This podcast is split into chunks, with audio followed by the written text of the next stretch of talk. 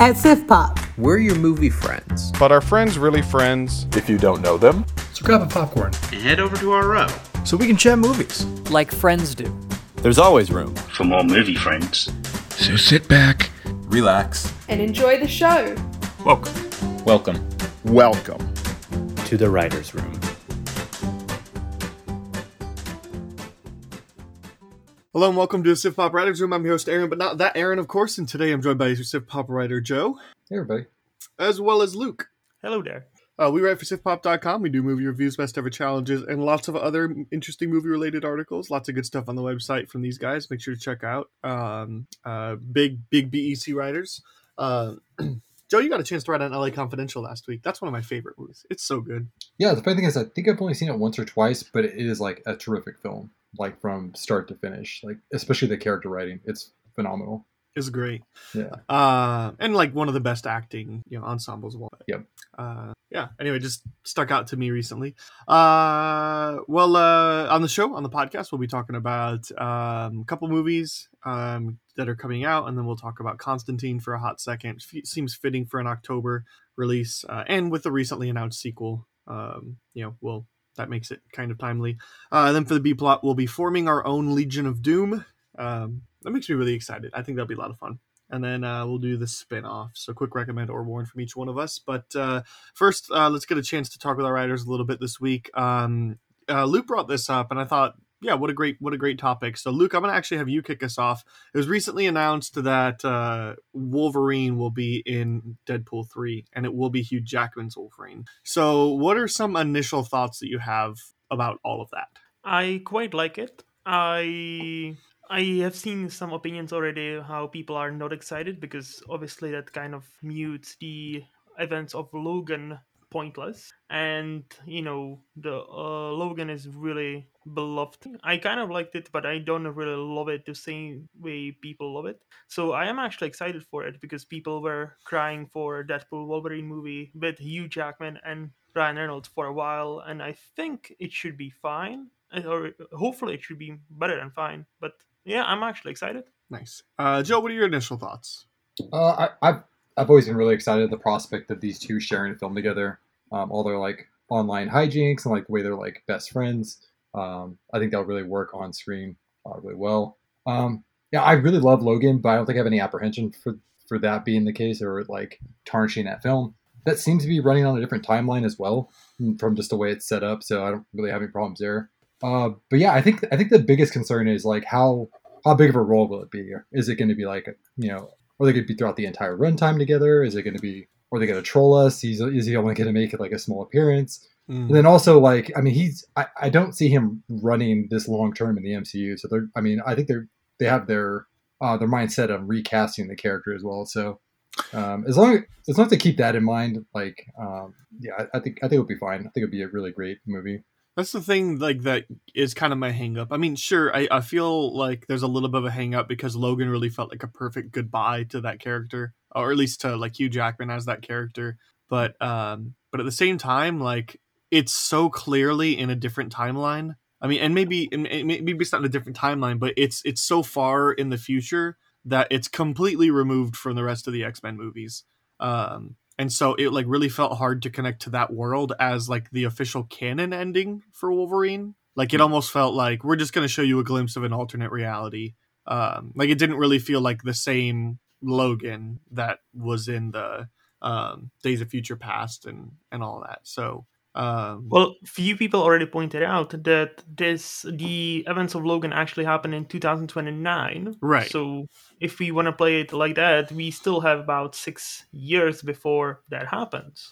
True. Well, I mean the the film's not coming out until 2024, and there was yeah. So I mean, it could it could certainly play fast and loose with all that. I mean, so the other Yep. thing too is like the opening of Deadpool Deadpool 2 references Logan because he says like first Hugh Jackman has to go and die. Now I got to do it, and it's like um like Deadpool kind of lives outside the lines of like any of the timelines of the X Men stuff or outside the lines of certain cer- like I think like he plays with an X Men Origins Wolverine um, figurine of himself, so it's like he kind of Mhm. acknowledges that that is a movie. They definitely acknowledge that Green Lantern is a movie. So Hundred percent. it, it feels like um I, I don't know, it feels like there's I'm not I'm not worried about the timeline, right?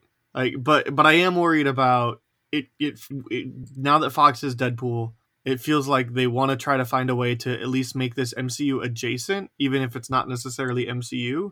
Um, but you know, they could kind of have it just be like it's kind of on its own parallel timeline, kind of like I guess how um, how Venom is at this point, where it's like, Mhm. it's kind of related, but it's not. Um, like I feel like maybe they they at least want to do that. So yeah, how do you how do you recast Wolverine when you have that? So um, I don't know unless unless the third movie's gonna end with something. I mean, they've already introduced Cable, so like they have the capacity to to do stuff. So, Mhm. um, and I imagine that Wolverine will be in this movie about as much as Cable. At least I hope so. Um, I um, I'm curious like which villain they're gonna pick, and I'm curious again how it all ties in ties into the MCU, and I'm curious um, just the I'm really interested to see it, but I'm not I'm not at all worried about like ruining Logan's end. I mean, it, like I said, it felt Uh-huh. like a perfect um, Logan felt like a perfect send off for that character. But again, it feels like a totally different character. So yeah, Mhm. you can. I wouldn't be Logan. surprised. I wouldn't be surprised whether you know timeline there was there would be no issue with timeline whatsoever. They would just be its own separate thing. They would go on some sort of own separate adventure outside of MCU, outside of everything. Just the two of them and just having some fun with some low key or low tier like villains. And it would just be almost a buddy kind of comedy, almost like buddy cop comedy, like from late nineties, except obviously with Ryan Reynolds and Hugh Jackman. That'd be fun. I'd watch that. Again, because I, I, I don't think I honestly don't believe they would be worried about timelines too much, especially with MC you know with MCU and trying to tie in all. Yes, I understand they trying to now introduce X Men and you know all these members because now because of uh, She Hulk and all these shows we are getting hints and more and more hints and confirmations. Oh, this is happening Mm-hmm. but I don't think this would be some sort of jump off platform. They might introduce some like you know potential maybe recast, maybe villains. But I overall I don't think it's gonna be it's gonna be something like oh we're gonna mess up with the timeline because we are in a this multiverse phase. You know what I mean? Sure, that's fair. I just, I, I ultimately like. I feel like Robert brought the sentiment to. I think the biggest concern is just it really felt like Hugh Jackman was leaving everything behind. Although as Logan was coming out, he said, "I'm done with the character unless I can be in the next Deadpool movie." So it's like, Yeah, that's true. Mhm. He creaked that door open. He did that himself. So- right? He's he's left that possibility open. So like, and and, and you gotta think that. I mean, first of all, with Ryan Reynolds in it and Shawn Levy will be writing and directing. Of course, it'll be Ryan Reynolds will get a co-writing credit. Um, but that's kind of the main duo. Like you got to think that there was enough of a like you got to imagine that there was this a pitch that Hugh Jackman did or that, that they gave to Hugh Jackman to get him to come back. Not just hey, you want to come back?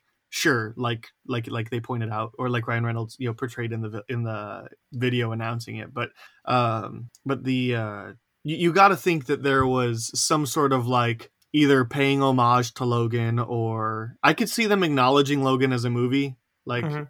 that I could easily see that um just again because it feels so disconnected from everything else Mhm. um I feel like uh, I, I feel like especially being what Logan was what 2016 Seventeen. 17 like we're talking five years after the release of logan and this movie is not coming out for another two like you gotta think that if hugh jackman was gonna do it he probably wanted to do it sooner than this so it probably really they probably like really convinced him to do it you know That would be my question. Why now? That would be my only hmm. question. Not even the timelines. More about what made him, what made Hugh Jackman change his mind. Because we knew there will be a third Deadpool coming. We've known for a while.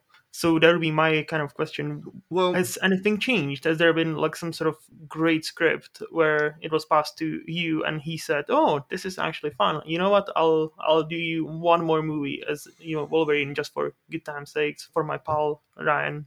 Well, Yeah, I I- think I, well, I think Deadpool two three was announced pretty quickly, but that was all during the Fox and Disney acquisition. So I think it was announced, but we knew it would be a while before we got it.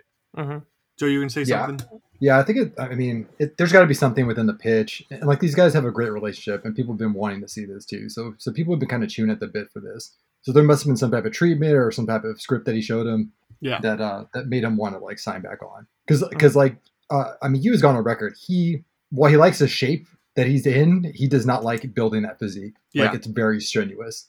Uh, especially he's especially what he's like 55 now. Yeah, he's getting up there, and like you know that you know muscle starts to deteriorate around that time, and it's it's way harder to get those type of gains in that amount of time. So, Mhm. um, so I'm sure he's not looking forward to it. So there must have been some incentive that really kind of pushed it for him. He's uh 53 by the way. Um, yeah, I mean he looks great for 53. Like yeah, he looks Yes. excellent. yeah, yeah, but there had to be you're, you're right. There had to be some sort of reason for him to come back. And then I know there was also like because Shawn Levy is writing and directing this and they didn't even announce that until last summer. Um maybe a little bit later. Um because it was after Free Guy came out. Maybe Yeah. it was right before Yes. Free Guy came out. So like I I I don't know. I feel like there was like they were trying to figure out who they wanted to write it and who they wanted to direct it. Um, so I mean, there was also like those reasons. Like I feel like I feel like everybody wanted this movie to have already been out by now, and then of course COVID delayed a lot of things too. So um, Mhm. yeah, but and and then like I said, the Disney and Fox acquisition also held this movie up. So it's like it it, it is interesting, but like I said, you know, with with five years removed, there has to be a reason. And if and honestly, here's the thing: if you if if if we respect Hugh Jackman enough for this character, and we loved Logan was as the send off, then we should respect Hugh Jackman's choice to come back even after that comeback. Like that like that's the thing, right? Like we can feel a certain way about it, but like we should still if we really admire this actor for this role, then we should admire how this actor wants to take the role going forward, right? Mhm. Yep. Like like that's kind of the feeling like I am certainly not advocating for Robert Downey Jr. to return as Iron Man in anything other than, you know, like you could do a flashback um or you could do um like an alternate universe like kind of like they did with what if. I mean robert downey junior didn't actually come back for that but like you could do something like that. Uh, Mhm. but also if robert downey jr says i want to come back as iron man so iron man 4 is coming out in 2026 i'll be like fine sure okay. Like i'm not excited for it but if if if we respect this person so much for this role then we we should respect what they want to do with the role so. Like is that Yep. fair yeah, I 100%. I agree. And again, I think especially Hugh Jackman has earned enough reputation and enough goodwill with what he's done with Wolverine. Even in some lesser movies, he wasn't never the problem. So as long as, you know, as long as he has some input and he obviously, again, there was something that made him come back. Not just, I don't think it was just, oh, it's my pal Ryan and we are best pals, so might as well just do this one favor to, you know, for him. Uh, I think there must be something more. So I will. I'm willing to give him the benefit of a doubt. Yeah, for sure uh, any other thoughts or are we ready to move on No, I'm fine. No, we- cool set our piece. There we go. Um that's cool. I'm like i'm surprised like and i'm happy that we're all like really excited about it and we're all like sure like it messes with logan but like you i think you're right. There's a lot of people that are split on it so i'm happy. Mm. uh so i have one question non-pop culture related uh before we move on. Um you won a week vacation. You get to pick. Do you want to go stay at an all-inclusive resort or would you rather go camping in woods? You want to go first, Joe? Oh yeah, sure thing. Uh, all, all inclusive. Um, I'm not a big camping person or like outdoors person, um, so all inclusive stuff. That sounds fantastic. Um, yeah, it doesn't even really depend on the on the uh, on the location. Preferably hot weather, preferably warm weather. Sure. But uh, but yeah, all inclusive all the way. Get that camping away from me. Me too. I hate camping. I hate bugs. Um, Yeah. I, I like being places where you can control the uh, the weather, you know, like air conditioning and whatnot. So, I mean, Mhm. maybe if it was like a lodge, like that'd be a different like. Ooh, do I want to go stay in a lodge in the mountains, or do I want to you know go stay at this all inclusive resort on the beach or whatever? I mean, I'm still picking the the all inclusive resort easily, but um, so even if it's not all inclusive, I mean, that's just icing on the cake, you know. Uh, I'm still picking the beach over the over the woods any day, but like Oh. maybe it's different if it's like, oh, there's some really nice cabin with some great scenery and you know fast Wi-Fi and good cell signal and all that. You know, maybe maybe that makes my Yeah. choice a little harder, but ultimately, like it's it's still gonna come down to all inclusive resort on the beach. Uh, what about you, Luke? This is gonna be so boring, but we are three four zero. Yes, all inclusive all the way. Like um, maybe as you as you said, if it was glamping, like some sort of like a nice lodge Yeah. in let's say New Zealand. Yeah, okay, okay. There could be an argument made. Some sort of nice lodge, you know, like in New Zealand nature or like you know some place like that. But no, like I don't, as as Joe said, no, camping is not my thing. It never was. So yeah, all inclusive all the way. I just like I I liked this question because I feel like there's a lot of people that are like like outdoorsy people are getting a lot more like it seems like there's a lot more of them. Mhm. Um, or at least it just feels like there's more because Instagram now exists, and so everybody has to post pictures of all the places they went or whatever. Um, but it's like you know, I see I see a lot of people that are like, I just want to go walk around Yosemite for two weeks, and I'm like, that sounds like hell. Like, have fun doing that, but but okay, cool. Like, good for you. Uh, I would I would get lost and never found. Uh, I would complain the entire time. uh, I'm But sure it'd be, I'm sure it would be beautiful, but like Mhm. maybe a day trip, you know. Uh, uh, but yeah, it's Exactly. For a day, yeah, but for two weeks, no, no, thank you very much. yeah, it's just some people are like very outdoorsy, and some people are not, and we are not. Great, good to know. Well, let's move on to the coming attractions. Um, we're gonna start off with Whitebird. Um, this comes out. Uh, it's a, a wonder story, apparently. Um, I just found that out uh, right before we started recording, so that was fun. Uh, Mark Forster coming back or, or directing this, um, based on the book by the best- best-selling author of Wonder. This uplifting movie shows how one act of kindness can live on forever. Starring uh, Gillian Anderson, uh, Helen Mirren, Olivia Ross. Um, I guess that's pretty much a, a, a couple faces you might know, but not necessarily names. Um, yeah, I, it, I I never saw Wonder. Did did either of you? Nope. No, I have not. Okay. I feel like it was one of those like a lot, lot like it got pretty good reviews, but I don't know that anybody was like over the moon. Like, yeah, you should really go see that. I feel a lot of people were just like, oh, like it's fine. Um, but uh, what do you think about this movie? Are you excited to see it? Uh, if if nothing is holding you back except for your free will, would you go check this out in theaters? Would you wait to rent it at home? Wait till it's on a streaming service, or, or are you just uh, not interested in seeing this movie? Luke, let's start with you. I would say streaming service for this one because yeah, I have not watched Wonder, and yeah, because of the reviews and reception were pretty much kind of middling, and so I have n- zero to no interest in this as well. Uh, the cast is good. Mark Forster is always good, but yeah, He's not always good. He did do Quantum of Solace. Like, I still haven't watched that one. I Okay. still, I from what I've seen, on the movies I've seen, he he's he's done a good job. So he did Like, Stranger Than Fiction. That's a good movie. And uh, World War Z is It's a good good zombie movie. I would Yeah. say it's not great, but it's good. And Mhm. uh, Alright. I like Christopher Robin quite a bit. I thought that was a really charming. And he did something else. did I'm like blank. that. I'm blanking on just Uh, now. Monsters Ball. Yes, that's the one. But Yeah, yeah, I haven't seen it. that's back in 2001. So Yeah. it Well, and he did been the Kite pretty- Runner. That's you know a book adaptation. Yeah, Um, he did a he did a movie called Machine Gun Preacher in 2011, which is not what it sounds Oh. like. Mm. Um, it was fine. The Um, movie's okay. yeah, it should, I didn't see that one though. it's um, yeah, it's about some guy that goes to like build a church in Africa, and then Yeah, Gerard Butler. yeah, Gerard Butler. Yeah, so it's it's it's kind. It's not it's not like how it sounds. It sounds like Velocipastor or something like that. You know, some, or the you know those like B B movies that are just like let's take a, a priest and give him a machine gun. You know, it's Yeah. it's, it's not that, but like it's it's still not a great movie. So um, it's fine though. Anyway, so uh, streaming for you, Luke. What about you, Joe? Uh, yeah, for me, um, I- I'll go a little bit higher, but not too much higher. Um, I put it at a rental.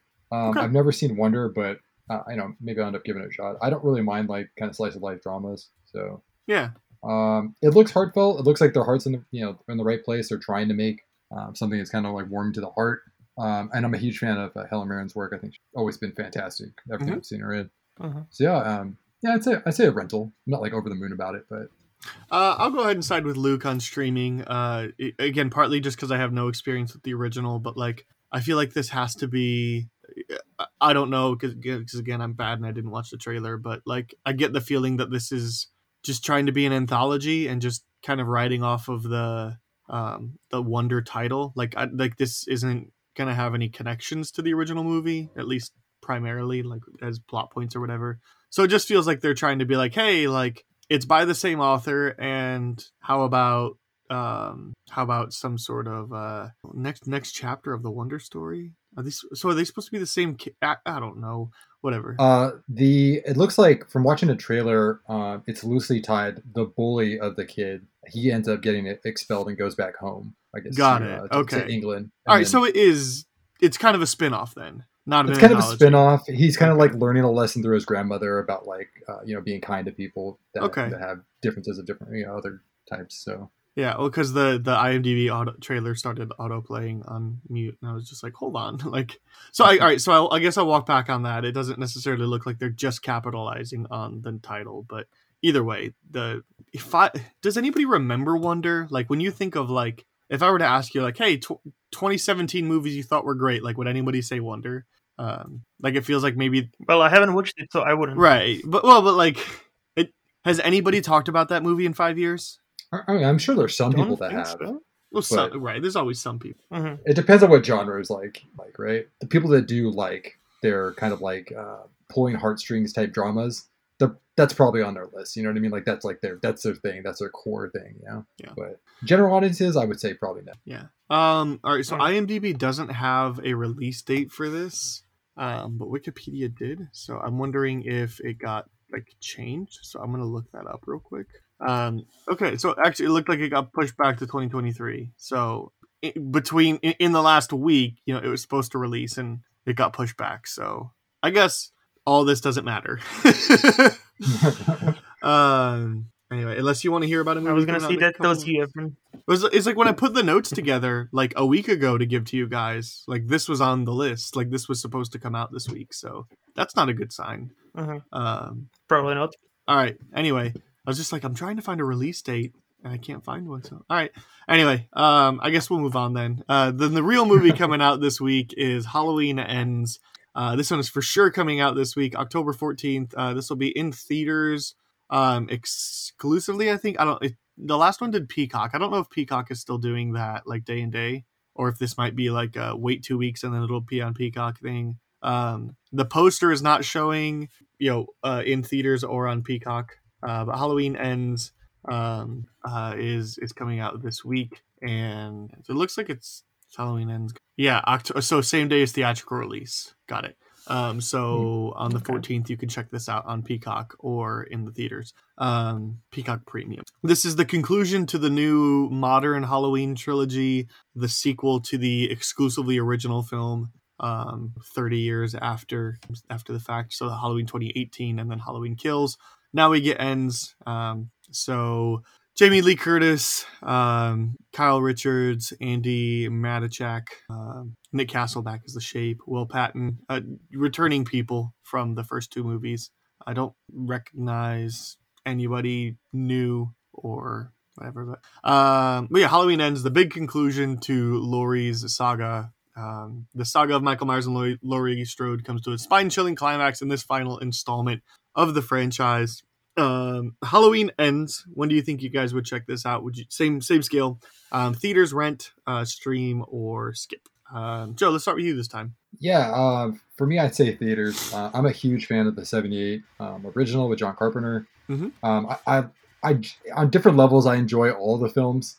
Um, you know, even five and six that are pretty pretty rough, or is it four and five? Uh, either Um, way, I think five and six are there. Yeah, five and six are, are pretty rough, but uh, they're they're still enjoyable, like the Thorn trilogy is. Um, Yeah. But uh, but yeah, uh, I think the only apprehension I have, which I'm kind of like trying to put it in my mind, I did not like Halloween Kills at all. Um, I actually just watched it uh, yesterday, or maybe it was on Friday. And if I, if I don't have to hear uh, Evil Dies Tonight for you know a, a month or so, I would be really happy about that because that would they drove that into the ground fast. Um, I think if you played a drinking game, you would just be dead by the time. uh, yeah, yeah. yeah. Yeah. Uh, by the time you're done. Um, but I love 2018. I thought 2018 was one of the better horror sequels I've seen in a long time. Uh, so Yeah. so yeah. And uh, Luke, what about you? I would say the same. I would. I'll try to catch this in a cinema because in the UK there's no such thing as Peacock, so it's not streaming anywhere here anytime soon. And but no, the same. I enjoyed enough the 2018 Halloween and the Halloween Kills. I was slightly higher on it than others, but just because I view it as a bridge between two movies. So I think you know, based on how this delivers and whether the Halloween actually ends or whether it will not, I think that it, retrospectively it might make or break the Halloween kills. You know what I mean? You know, if you know if I'm making any sense. Yeah, I mean, you are, and I think there's a valid question to ask. I think this was always a proposed trilogy, and so I think Mhm. it does. Yeah.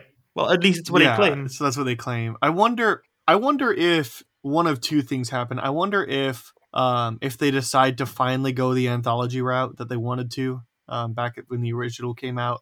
Um, so I wonder if they finally decide they want to go the anthology route. So they're just going to say, "Hey, we're gonna we're gonna start doing you know every three years you'll get a Halloween anthology movie um, from the same producers uh, and maybe some similar cast. I don't know. Maybe um, that will be kind of in this universe, um, or or I wonder if I don't think they'll make a sequel to this movie. Um, like I don't think they want a Halloween movie without Laurie Strode, but I wonder I wonder if there'll be a reboot down the line. I mean, we've only There will be. we've gotten two reboots, three reboots from the original um, timeline, and but only one of them was actually a remake. So I feel like if they were to do it again, they'd have to actually like go back and start from scratch again, um, which I don't think is the right move.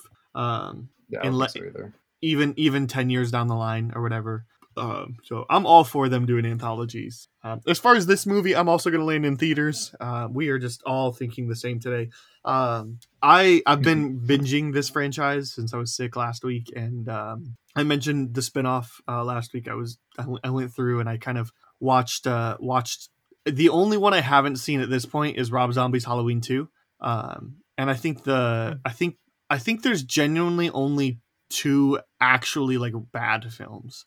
Um, there's a lot of mediocrity in this franchise, but like it's a pretty solid repu Like I think the I think the reputation is a little bit worse than it actually is because a lot of people are like, oh, there's only good ones. Like there's some decent ones in the franchise. There's some there's some ones that are for sure a good time. Um, we're doing a sift sort on the website, and I am in charge of that, and so I'm I'm just thinking now about how the ranking is going to play out, and it it's going to be the original and then Mhm. if I had to take a guess, it'd be the original, then 2018, and then everything else would be really close. Um, with uh, with probably a very clear bottom two, but um, yeah, but everything else would kind of be like inter- could be interchangeable. We'll see. Um, but I I I think I I liked Halloween Kills definitely more than you, Joe. I mean, you're right; they drive that Evil Dies Tonight thing into the ground, but like.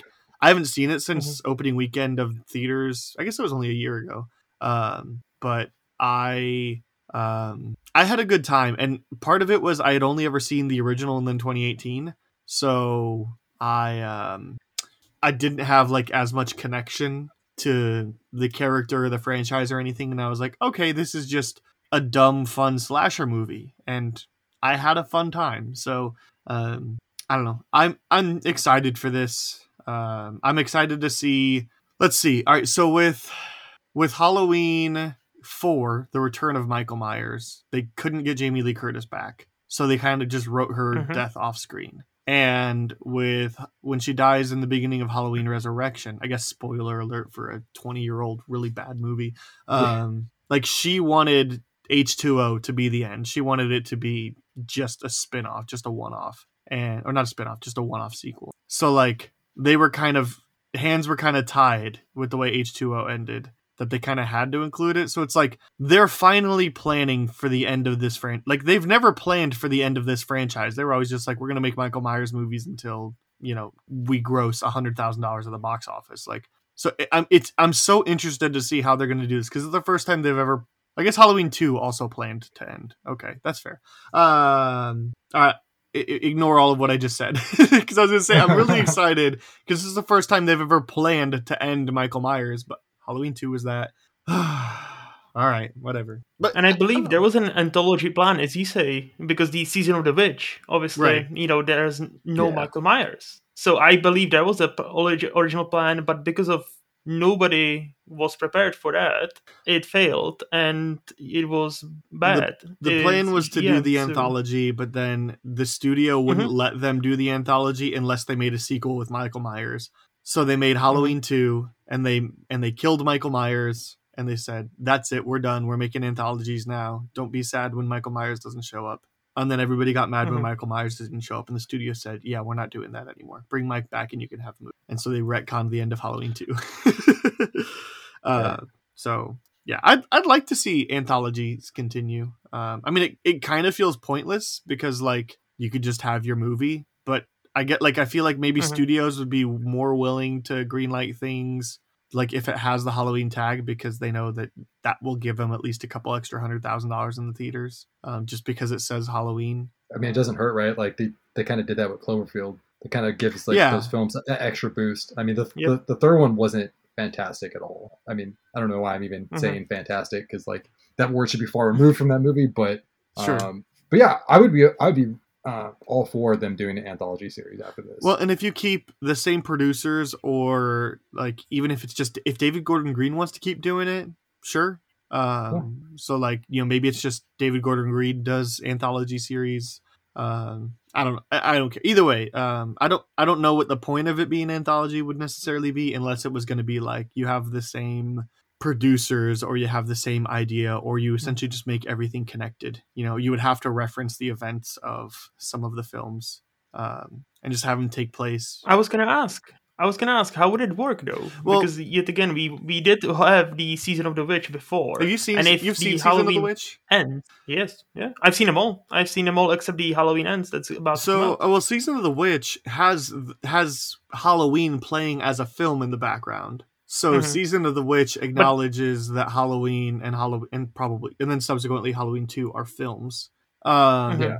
Mhm. i mean i feel like there's a way to do it like just to say all right so so the halloween movies take place almost exclusively in haddonfield illinois so how about one how about you know you have one take place in i don't know ohio or um, whatever, and then you can always just reference like, yeah, you know that, that, that there's this big psycho murderer murderer running around on Halloween night killing people in Illinois. Like, just have it have it Mhm. like be connected. Have um, you know, you can have a little bit of news position where you have a news anchor talking. One year ago was the day that Michael Myers killed hundred people in Haddonfield, Illinois, or whatever. Because Michael Myers is apparently indestructible. Um, so Mhm. you know, you, I think you can do it that way. You just you don't limit them to Haddonfield, or you uh, and then you just reference events that happen. Um, although Mhm.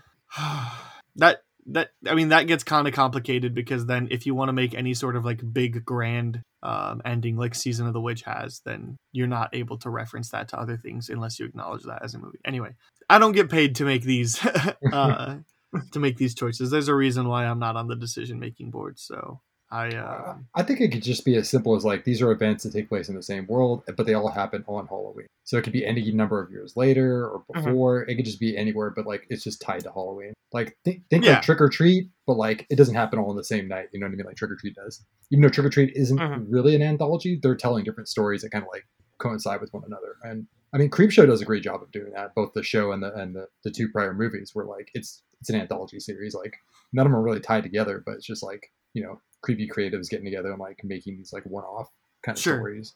So Well, but get, like even with anthologies, like I think the one of the biggest examples, especially in horror, would be American Horror Story. But like the connection there is it's Ryan Murphy making the show, so that's why I feel like you'd either have to be like and also it's a show. like, and, yeah, the, the it's also a show, yeah. right. Uh, so I feel like you'd have to have a connection. Um, but I I think it might be fun to do. Um, like uh, there's a there's that episode of Community where where they have like they explore a bunch of different timelines. Like I think it might be cool to explore almost in the same way that Cabin in the Woods kind of does, where you know Mhm. you just you tell this this one story with the same group of people except depending on a choice that is made early on it just radically changes everything like that that might be kind of fun to explore if you can do it well like kind of how like cabin in the Mhm. woods they're all picking like oh is it going to be um is it going to be the merman or is it going to be the Yeah. you know the the butcher or is it going to be like like based off of whatever object they interact with is is what's going to uh be the thing that terrorizes them like kind that could be a fun um you know fun thing um I- As long as they actually tie it with a Halloween without, you know, just slapping the name Halloween on it and just call it a day, yeah, that, that'd be great. But that would be my main issue with it because Mike Myers is so associated with Halloween and its brand. right that So At if you point- do, if you do anthology, yeah, a- at this point exactly. But if you do an anthology after Halloween ends, and hopefully it will end with him dying, even though you never know. Uh, it's what's gonna be the next. You know, are you gonna establish new big bad? Are we, or are we gonna just, as you as you guys said before, you know, all these just that take place on a Halloween different cities, and maybe somebody's copying him. Maybe that's some sort of metaverse i where could go for a suddenly there's more Michael Okay. Myerses. Yeah, that, that's the thing. At, at- at least, like in, that's what that's what I'm saying. I I honestly believe the biggest problem with the season of the witch. I don't think it was established well enough. As you said, it was just you know yeah the Halloween played on a on a background on TV and that was it. That was the only time, and it's that's just lazy. Sure. You know, I would so if we were making anthologies, fair enough, but like give it something more and give it something actually meaningful to as you as you guys suggested. Like you know, I really like the idea. This is a different town, not just Haddonfield, a different Halloween altogether. And somebody, you know, watched Halloween too many times, you know, and just got inspired. Or or watched a documentary of- on Michael Myers terrorizing Haddonfield for 30 years. Mhm. Yeah. Yes, it's like kind of like I don't know. Have you guys seen the? It's a total random, but have you seen the Human Centipede uh, trilogy? I've seen the first two. No, I've never seen it. See, as the second one, uh, but that's good because the second one, Yeah, did, the that. second one did that. The second one is about him watching s- s- first one and kind of went off the rails I- I- after. So you know, Yeah, I could. Yeah, I, I I like that idea. Yeah, a copycat of somebody in Ohio. You know, watched watched the documentary and Mhm. wanted to do that as well. I mean, yeah, um, that could be, or or or if you want to go ahead and this this would bring some of the original timeline back. Um, if you want to like canonize the Curse of the Thorn. And then say when Michael Myers dies at the end of Halloween ends, it possesses somebody else. Like that might be a fun way to do it. Like you, Okay. you just follow the curse of the thorn. Um, Mhm. and then and then that would also be like that would be different people and different people would have or different killers would have different styles so like you can have yeah i maybe that's an easy way to do it you'd have to canonize the curse of the thorn again but um Mhm. That's that's a pretty easy way to do it um you you're kind of limited to the slasher genre but um you know you can't you can't do a season well, with your idea, mhm, or with your idea, making it kind of like cabin in the woods. Why not just go into the theme or, or a tone of that movie as well? So make it kind of half a comedy and half a that'd be horror. fun So, for example, there be a copycat, but you know he cannot afford a Michael Myers mask. you know, there there might be a joke. There might be a joke. Oh, this is too copyrighted. I need to, you know, I need to uh, have some sort of not great mask because I cannot afford the real thing. Oh, and oh, I cannot have a knife. Oh, you know what? I'll just have a baseball bat or something like that. You know, so it will be Halloween, but will not. But it will be really self-aware of. Oh, I cannot really do this, so therefore, therefore, I'm gonna do Okay. this. yeah yeah You know. that could be fun um That's the thing. If we are making an- anthologies, at least have some fun with it, and you know, not just slap a name Halloween Yeah. on it, and be like, "Oh, this is just a different town," Well, and this And all, if they you were know. going to do anthologies, the way they should have done it is have your Halloween 2018, except don't set up any sequels. Mm-hmm. Just let my just let Michael burn in the house at the end of the movie. Um, just let him Yeah. die, and then your Halloween Mhm. kills is completely unrelated to everything, and then Halloween ends completely unrelated. Probably don't call it Halloween ends though. Um, like like if they were going to do an anthology, they could have done it if they would have just made Halloween Halloween Mhm. 2018 just a singular film um, and then it kind of brought that back and said so we're gonna we're just letting you know we're doing these in the modern era here's how we're gonna make these style of films they're gonna be in this you know tone this setting the only thing canon is the Mhm. original halloween and then this film and we're gonna do anthologies like that could have been fun um, Mhm. Yeah, I think they already kind of or we could take a page. Oh, sorry. sorry. Uh, yeah, I- I think they already kind of like like you said, they kind of shot themselves in the foot by making this an all-out trilogy with Michael Myers. They made the same mistake twice, yeah essentially. But Well, I think Rob Zombie wanted to do wanted to get back to a Halloween uh, anthology. Like, I think from what I heard, um, he he never really had interest in making Halloween two. Um, he just kind of wanted to remake Halloween and then kind of try to reboot it um, as an anthology series. But then it wound up being popular enough, and and the studio asked him to make Halloween two, and so he did. Like, I think I was reading that in the trivia. Like, he wasn't he was never intent intending on. I mean, he could have wanted to, but he was not intending to make Halloween two. He was not intending to make a franchise. and Halloween Two showcases that his Halloween Two really showcases Yeah. that he was not interested in that movie whatsoever. Yeah, I think I'm gonna watch that one tonight. Yeah. Um, Good luck. because I, want to. Yeah, I know. Um, so anyway, uh, so- so there's there's some ideas. Um, there's plenty of ways to do it. Um, it seems kind of silly to to do it unless there's a good tangible way to connect it. Like I suggested, I think the Curse of the Thorn would be a really easy way to connect everything. And like Luke suggested, make it fun. Uh, make it a little bit more fun, and that would be a positive. And yeah, all right, maybe. All right, maybe I am worth uh, worth being paid to make movies. Um, you know, Hundred percent. uh, or at least to tell people how to make movies. Uh, man, if only hire, Hollywood would just hire me. Uh, all right, so we'll dive into our main topic uh, for the week. We'll talk about Constantine, but before we do that, I want to give you guys a chance. Uh, we've been talking for a little bit. If anybody wants to uh, check out more of what you've got going on, so any social medias or anything you want to promote, stuff like that, Luke, why don't you kick us off? So I write reviews for my blog, which is lostinmovies.co.uk, and I'm on Twitter and Letterboxd under In Movies Lost or Lost in Movies. So yeah, feel free to connect with me there and find me there. And of course, SiftPop. Uh, and then uh, Joe, what about you? Yeah, as far as social media is concerned, I'm mainly active on Instagram at the uh, the Star Spangled Adventure with the underscore in each one of those words. Um, where I, you know, I, I talk to people about movies, comic books, uh, just just about anything, collecting action figures, like lot, lots of interest. Um, so yeah, you can catch me there. Nice. Uh, well, patreon.com slash WR if you want to check out the Patreon for the show. Uh, we really appreciate that. And um, yeah, uh, we'll move on to the SIF topic now. So uh, Constantine, we kind of we kind of have some trouble narrowing a topic down, but I feel like we got the right. You know, again with the recent announcement of the sequel, and then uh, also with um, uh, just again kind of this this feels like an October movie, um, just given the nature of the character Constantine. So we have um, uh, this film coming out, and again there was a I think that it was rumored about a year or two ago that they would that they would that Keanu would want to come back for a sequel, uh, but I think it only very recently actually got confirmed that they're going to move forward with it, um, like a couple weeks ago. So, um, supernatural exorcist and demonologist John Constantine helps a police woman prove her sister's death was not a suicide, but something more. This is based off of the Hellblazer uh, comic books, uh, directed by Francis Lawrence uh, starring Keanu Reeves, Rachel Weisz, Djimon Hounsou, Shia LaBeouf, uh, and plenty of other um, names. Uh, oh, I wanted to mention Tilda Swinton as Gabriel and Peter Stormare as uh, Lucifer as well.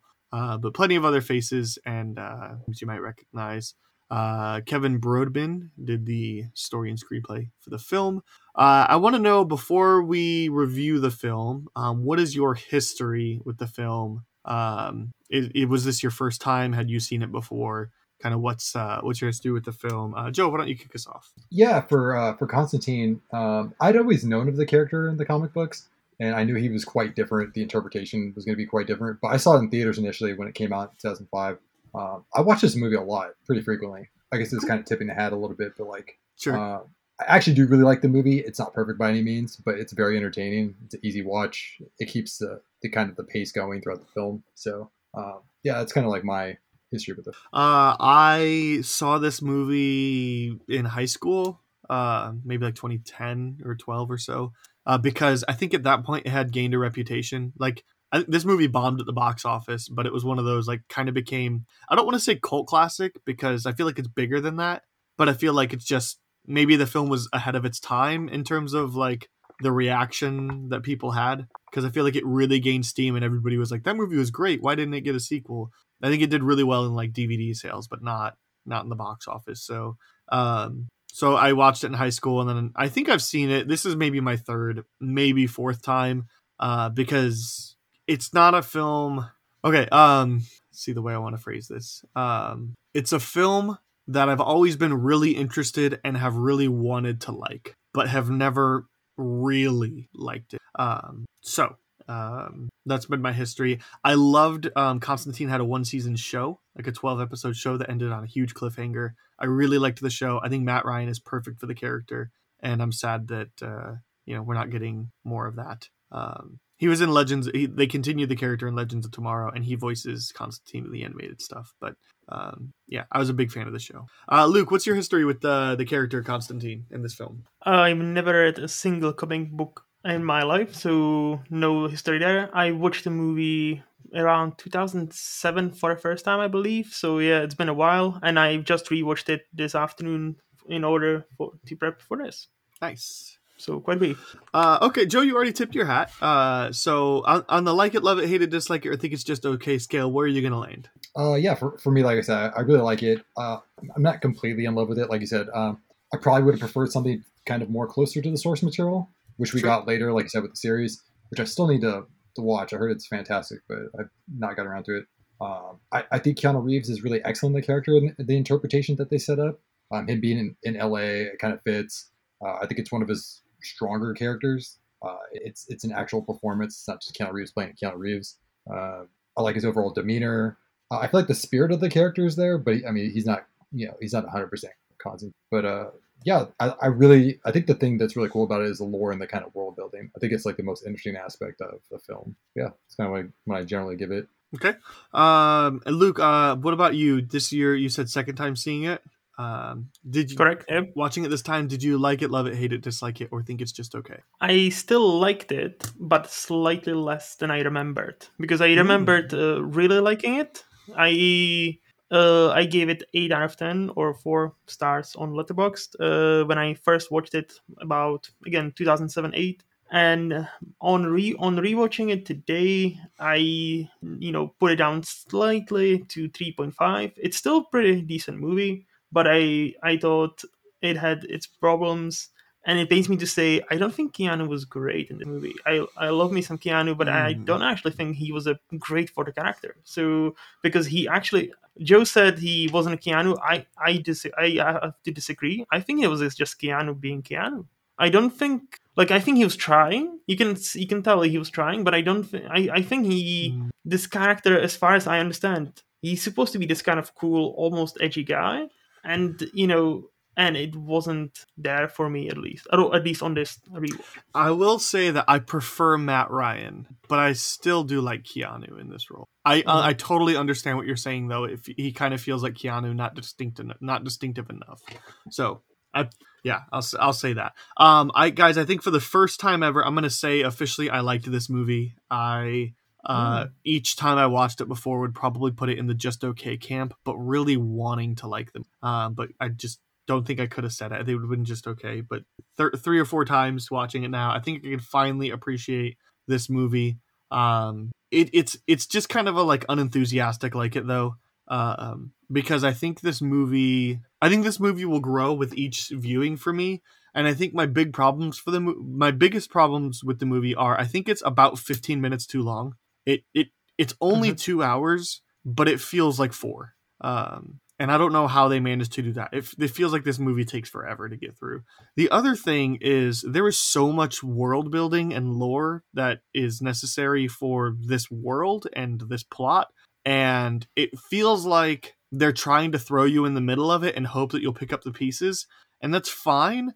But a lot of the pieces you don't pick up until your third or fourth viewing, so it really feels like kind of a jumbled mess until you understand the movie so that's why I said I think I'm finally at the point where I'm like, okay, now I can start to piece things together. Now I can really start to appreciate this movie. But I, I felt the same about the first X Men movie when it came out. Like they just kind of throw you in the middle of of that, and I was just like, I don't like this movie because it's just trying to to assume that I know way too much, and as somebody who is not familiar with the comics or the cartoon or anything. So I feel like that's that's the two fatal flaws of this movie is it feels like it takes forever and there's there's so much i mean because you have the papa midnight character and you have the arms dealer that constantine has and you all his little all his little tricks and gadgets and he has that those tattoos where he does the thing where he puts them together and he says the thing and and then he's got all his different like spells and uh and you know speaking latin and he's got like stuff written in his door frame. There's there's so much. And then and then he's explaining the rules of like you know god and satan decided to to have a truce essentially uh, to say that nobody can interfere with her. Like there's so much going on. It it's way too much for the first viewing, And so it really really made me not like the movie. Um, the first couple times, it just felt like if and, and I th- I still think this might be the case. I feel like this is an excellent part two of a series. Like this feels like a great sequel to a Constantine movie that establishes this world. What do you think, Joe? I can see that. Uh, no, I think that I think that does make a lot of sense because, like you said, they do throw a lot of world building at you. That didn't really bother me too much. Like I said, one of the stronger aspects for me was the world building because, like, you Yeah. start to piece things together yourself. I, I- don't, I don't need, I don't need you to spell out 100 percent to me. You know, I like to, in my mind, come up with my either my own headcanon to like why, why things are happening, why they're occurring.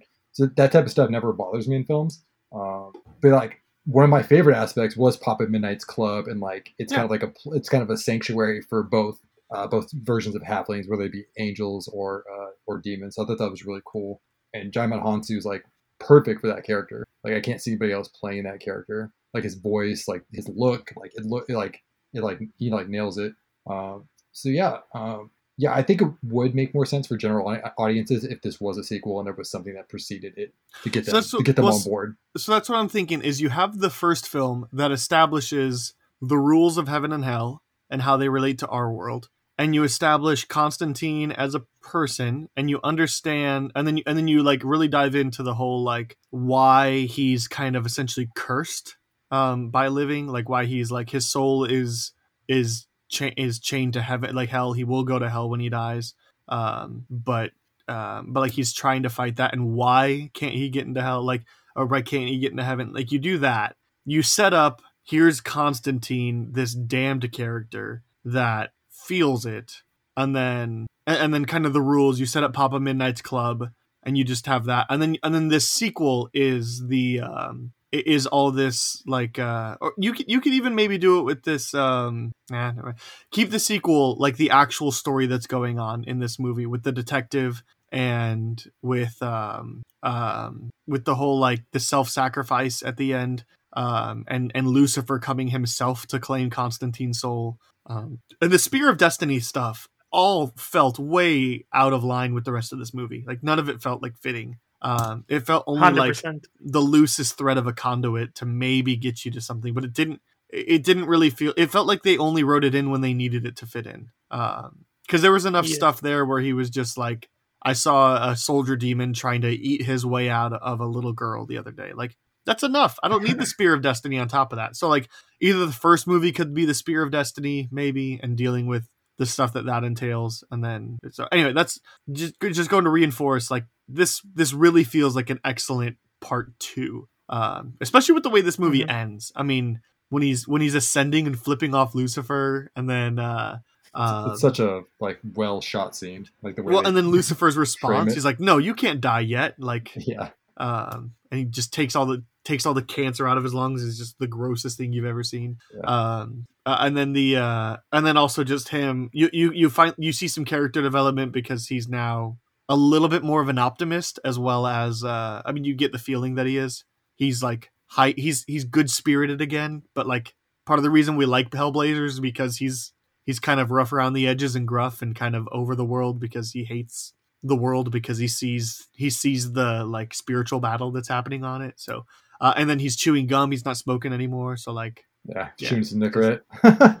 this feel that feels like a perfect ending for a second movie that leads to a you know a, a, a, the third film in a franchise uh, in a trilogy. And so Yeah, that's no, why I also like I, I- think I the movie is getting better on rewatches because i'm picking up on the world building more so i think it's getting better i'm surprised that it Mhm. went down for you I- luke That's the thing. Me too. I I actually I'm not quite sure why. To be well, no, I I, I know why.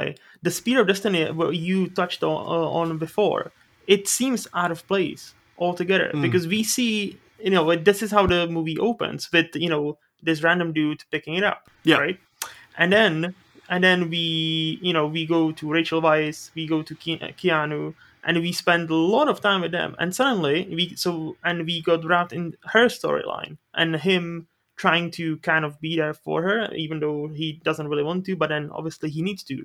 And then what is it like hour later when we get you know get some sort of update on the spear of destiny thing Yeah. we, and by the time i kind of forgot oh yeah there's this guy. Oh, oh yeah that that's probably will be important later. And maybe that's why that this uh, this movie is two hours long. So like to me if you know i actually really like the idea of this being a second movie where you would actually establish the spear of destiny within the first one. That you know what it does why it's a big deal what would happen if it was hmm. used and like maybe hinted towards the end kind of like you know some sort of MacGuffin and we could then see it in a second one because it just i don't know it just feel felt out of place You could and even again you keanu could even set it up to where the first movie Constantine is trying to contain the Spear of Destiny, and you don't really know why, and he's kind of explaining along the way what. If you if you don't have mm-hmm. the Rachel Weisz in this char- character in this movie, if you save that arc, the whole self-sacrificing arc and thing for the 2nd Mhm. movie, which I don't know, maybe that works, but maybe that works good because she's a good conduit for us for us to understand. Um, but if you Yeah. save that arc for the second movie, if you save that character for the second movie, this kind of has to take place like from the eyes Mhm. of probably the Shia LaBeouf character from Chaz, Um, I was gonna say we do have Shia, Shia's character, so you know he could be the sidekick, and then he could you know take a step back in a sequel. He still be around as he what he did. Basically, he also kind of disappears from this movie. or it seems like he will be important in the beginning, and then he disappears or you hour. kill or you kill And him like, at where- the end of the first movie, which is why Constantine is this really dark, depressed character at the beginning. I mean, aside from his soul being damned, you know. But like, if you kill Shia, if Mhm, you kill mhm. Shia LaBeouf in the first movie, you know, because he he dies in this movie, so like, if if you still have Yeah. him die at the end of the first movie, that could explain kind of the way that Constantine is. He's he's a dick to everybody. Mhm. Um, So you're suggesting the post-credit scene from the this movie would be the, at the end credit scene for a previous post credit scene to this movie. because he, yeah, Shia LaBeouf becomes an angel. Oh, I didn't watch it. To be fair, the only reason I know of it is uh, I rewatched the CinemaSins video right after, and they actually mention that because he uh, Constantine puts uh, the lighter on his grave, on Shia's grave, and Shia rises up, and now he's an angel. I think I've seen this movie like ten to fifteen times, and I've never knew they had an end credit sequence because that was never a thing back then. Like, you Right, don't really right. oh, stay in the credits. Like, I just turn it off. Well, so all right, so maybe You so how about that? So how about the end of the first movie? I I, I, I see this as a Mhm. trilogy. Um, the the end of the first movie, Shia dies in battle, and so the second movie that explains why John is kind of like rough and and a dick to everybody, and um and, and why he like it just adds onto his extra like damnedness. And then the post credit scene for the second movie could be it's revealed he's an angel, and he's a big part of the third movie. Then how about that? Because like Okay, because in it. that first movie then like i said you can establish the spear of destiny and and you can even say um you can have john be like here's why the spear of destiny is important. Um we don't know who's coming for it but we, we know that somebody is coming for it right? We don't know what they plan on using it but here's what it could do. And then the second one is actually and then so at the end of the first one like john gets it contained and they're like kind of kind of like um uh, uh, the Marvel movies did this with uh, with the Infinity Stones, where it's just like, here's this really Yeah. powerful thing, and here's what it could happen if you have it. So we're gonna come and we're gonna store it, and we're gonna we're gonna keep it contained and all that, like because that's like the Tesseract, and then you know they come and get the Tesseract um, in in Avengers, like, and that's like a big weapon for that. So it's like you could do essentially the same thing. Have the first one establish something as a big threat, and then um, Mhm. and then in the sequel like actually reveal the villain is planning on coming to get this so they could use that and then the third one is something um you know or whatever but um I never really Maybe. thought about the Spear of Destiny that much as a huge part of the story. Like, to me, it felt like a glorified MacGuffin, which, for better it or worse, is right for better or worse. But like, is, for, for me, it was better. Like I don't really care about that aspect of the story. I know that it's supposed to release Mammon, and and they explain Mhm. that. I'm like, I don't really need to know much more about it. The thing I was more interested in throughout the story, which I think they do a good job of, is like there's somebody pulling pulling some strings in the background. It's Mhm. it's pretty obvious, and the way they set things up is is is pretty cool. And I like the fact that you only see Tilda Swinton for like a certain amount of scenes, so Mhm. she's not really in the back of your mind for like you know for the entirety of the film until until you know that is revealed that she is pulling the strings and uh she has uh she has these intentions that what all good villains have like it it is something that like that she believes in and uh it is true like you know dewey dewey deserves you know god's righteousness do we deserve you know his you know all we have to do is repent for what we have and all of a sudden you know we're fine um, so i like that whole setup Mm. for her uh, Mhm. but but yeah, I never saw it as like, well, I don't really need this explained too much to me. I'm like, okay, it's a MacGuffin. Uh, the big thing is like Mammon getting released, and and that would you know that would in turn upset the devil because he made this pact with God, and like you know, it I don't know. Mhm. it would i would totally be inclined to agree with you but the movie makes me think the way that the movie presents the spear of destiny it makes me think that the spear of destiny is more important than the suicide of the of the sister like it, Yes. the movie seems to present the spear of destiny in a way where it's like this is really the the thing that you need to be focused on um and it, because again, it opens the movie. Well, it, it opens the movie, You know- and it seems like every time it's mentioned or seen, it's kind of like that's when the stakes are the highest. Mhm. So, Mhm. like, I agree with you. I think the movie works really well when it when it is focused on the investigative of the investigating part of the of the sister and stuff like that. I think it works significantly better, but like it just seems like then they're like, oh, and here's the Spear of Destiny, and remember the Spear of Destiny? And it's like I thought, yeah, like I thought you wanted me to know this, so like. Mhm. I would much rather because it is glorified MacGuffin. You you guys are correct.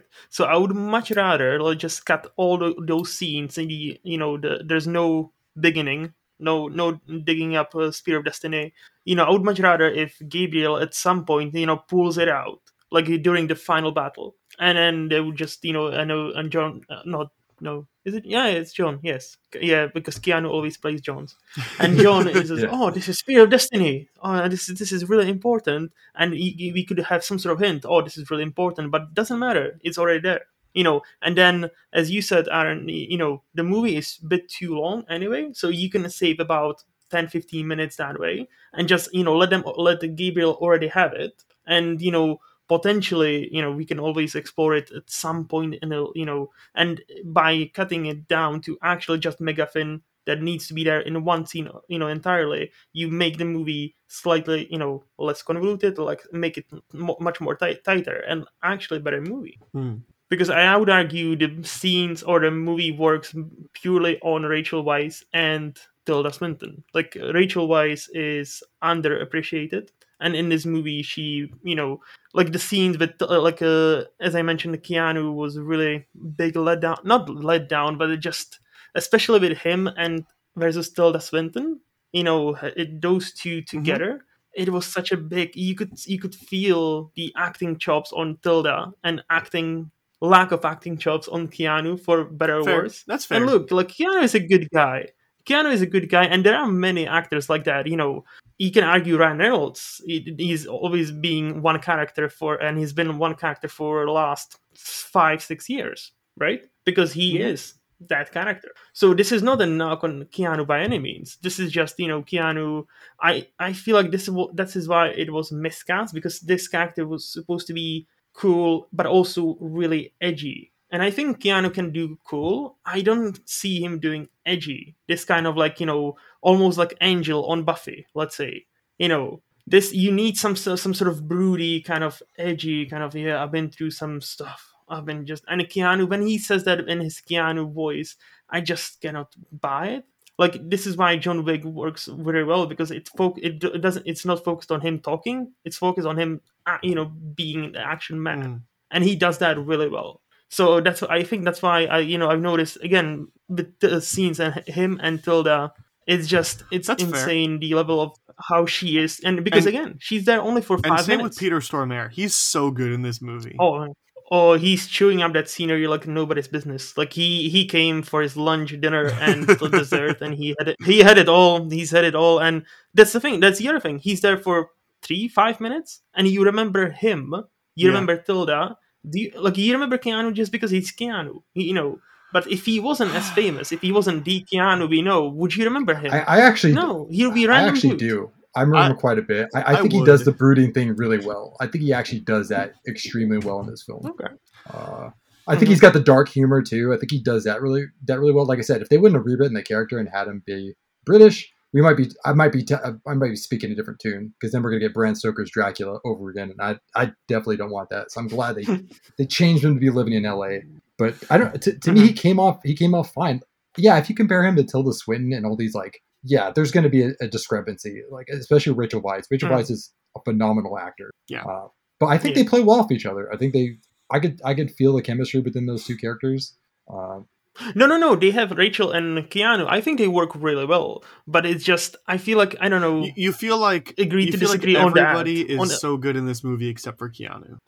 because Keanu is cool. Yeah. Keanu is cool, but he's not Okay. the dark, and he's he's when he says these like one-liners, you know, that's supposed to be make you laugh. I'm like, oh yeah, this guy has been through some stuff. I didn't buy it, but again, it might be just me. Well, so it might be just like your I'm a minority. Luke, is you're saying if it wasn't Keanu in the role, we wouldn't remember Hmm. this character.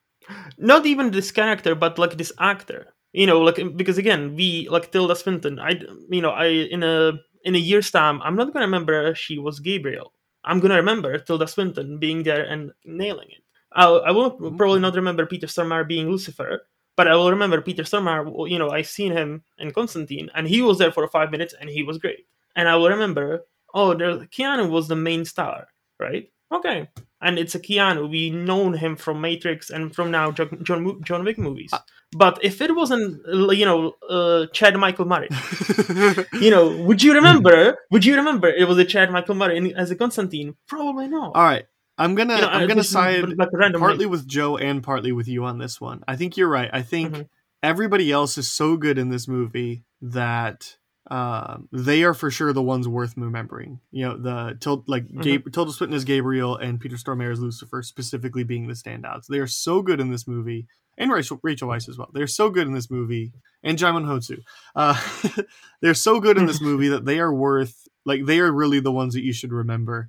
I Mhm. still like Keanu in this role. Like I said, I still prefer Matt Ryan, uh, but I like Keanu in this role, and I think I think you're right. If it was a lesser known actor, we wouldn't remember the movie for that person.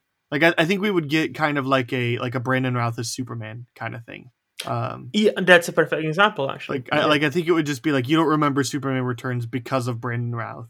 Um, not to not to say Yeah, that you remember whoever would Kevin play Spacey. Constantine. I mean, they could play it really well, and it could be a career defining performance. But um, yeah, I think uh, yes, comparatively, Keanu is not on the same level as everybody else. But I still like him in this role. I'm still really excited to see him come back to this role. I hope he will be great. I honestly like again. Obviously, it, this is 2005, correct? Yeah. The Con- Chris Constantine. So he's grown since. So he has, I think, a bit more acting chops now, and he, I think, he now actually embraces almost a meme because he kind of became almost a meme. You know, no, he's not just an actor. Well, he's the Keanu. he is. Keanu is a you know. I showed uh, the trailer to my wife um, to Mhm. before um, uh, watching the movie because she wants to see a trailer before she'll commit to watching pretty much anything with me. Um, and the trailer starts off with a classic Keanu "Whoa!" So like this is right in the middle of like him being a meme. Absolutely. hmm And and think about what what's happened since 2005. You know, he became even more of a meme in a good way, in a Yeah. positive way, because he apparently is the most wholesome person you'll ever meet, the kindest person you'll ever meet. So he's by all, all accounts a really good dude. So and I again, he has grown, and I think now he's embraced this persona, and I think now I would actually be excited, I'm excited for a sequel if he's coming back, and I think this time he will be better. I I will say I'm more excited for a sequel for a 2024 film with starring it than I would be a 20 2007 film. You know. Yeah.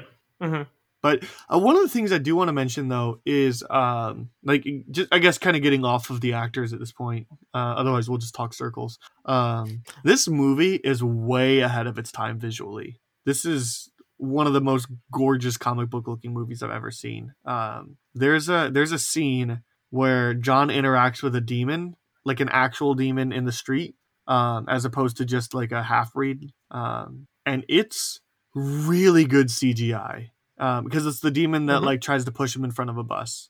Like that's really good CGI, and I thought the character design was really interesting um, and uh, and really encapsulated. Like I was scared of that thing for sure, and that's and that's what it's meant to be. And then there's that other there's that other shot in the movie where as Keanu's explaining what's going on to Rachel Weisz, and a swarm of demon like the one side of the street goes dark and then the other side of the street goes dark. So they go and they stand next to the statue of Mary, and then um, and then he like casts a spell that just like illuminates the street, and it's like a street full of demons.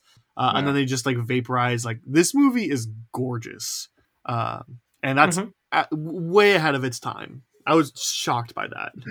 I actually Uh, put that as one of the cons. I think some of the visuals are pretty dated, but the, like the things that you're describing, those things came off really well. If that makes any sense. Yeah, it's a so- mixed bag, right? it's it's kind of a mixed bag. They they really they really hit their mark on the big things that they needed to. But yeah, Right. They have like some Yeah. really big swings that really pay off. Like you said, that that initial scene in the street, him lighting the rag, and then also like any anytime they do any type of like particle effects or visual effects, like with their like weaponry or like the spells, it looks fantastic. Um, and yeah, I think the caveat being the, the one character you described that looked really cool and like it was a cool design. Yeah. But like I think that the soldier demons and like Mammon, they're really under designed and they don't look that Yeah. great. And when they go to hell, like it's a great idea.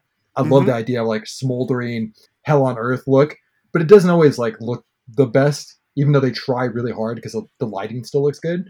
that's fair. It, it still looks like he's like, especially like they do like this behind uh, the back shot of Keanu, and it looks like he's jogging, and it looks really ridiculous when you look at it. Like I noticed it really uh, yesterday when I watched it. It just it looked kind of comical the way he was like uh, kind of jogging around. Mhm. But I mean, but yeah, I I, I agree with you for the most part. I think, uh, especially for a 2005 film, there's some films today that don't even look as good as Constantine does. Um, so yeah, Um, I'm looking at the um. Oh, never mind. I was, I'm looking at the Constantine 2 IMDb page right now, and I'm th- and I was like, I'm thrilled because Akiva Goldsman is attached right now to write this movie, and it'll be the same director. Okay. And so I'm looking at Akiva Yeah. Goldsmith, Goldsman, and I'm like, man, he's got a lot of Star Trek stuff recently, like Picard, Strange New Worlds, Titans, like, uh, or um, that's not Star Trek, um, Star Trek Discovery. And I'm like, man, that's exciting. Like, I think that's a really good fit. And it's like Transformers: The Last Knight, uh, The Dark Tower, um, Mhm. you know, and I'm just like, oh, Batman and Robin. I'm like, ugh. But then it's like, you know, Batman Forever and A Time to Kill and A Beautiful Mind, I Robot, um, Da Vinci Code and Angels and Demons. I think that'll play perfectly into this. I Am Legend, Cinderella Man, Fringe. Like this, I think I think that's a really good choice to write this one to, to write the next film. That'd be awesome. Um, I hope that sticks around. Also, Peter Stormare coming back. I mean, that's kind of a, a given. Like, you got to have Lucifer in the story, but like, that's really exciting. I feel like we'll see we'll see a lot of I I think I think we'll see somebody play the Shia character. I don't know if the studio wants Shia, Mhm. but um, with the post credit scene, um, you know, maybe we'll get the return of that character. I like to think Djimon Hounsou wants to come back, um, play Papa Midnight again. Um, I th- I think I think sure. I I I think we we'll see Tilda Swinton return. Um, and uh, Even though she's a fallen angel now, she's a just a human, right? yes, Yeah.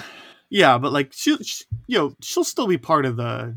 It's not like she's Mhm. imprisoned or killed. Like, No, yeah, yeah. Eh. So no, I'm just just thinking maybe like this like, sequel will be about her trying to get her powers back or trying to become an angel angel again. Maybe I I could go for more Tilda Yeah. Swinton. can go for that.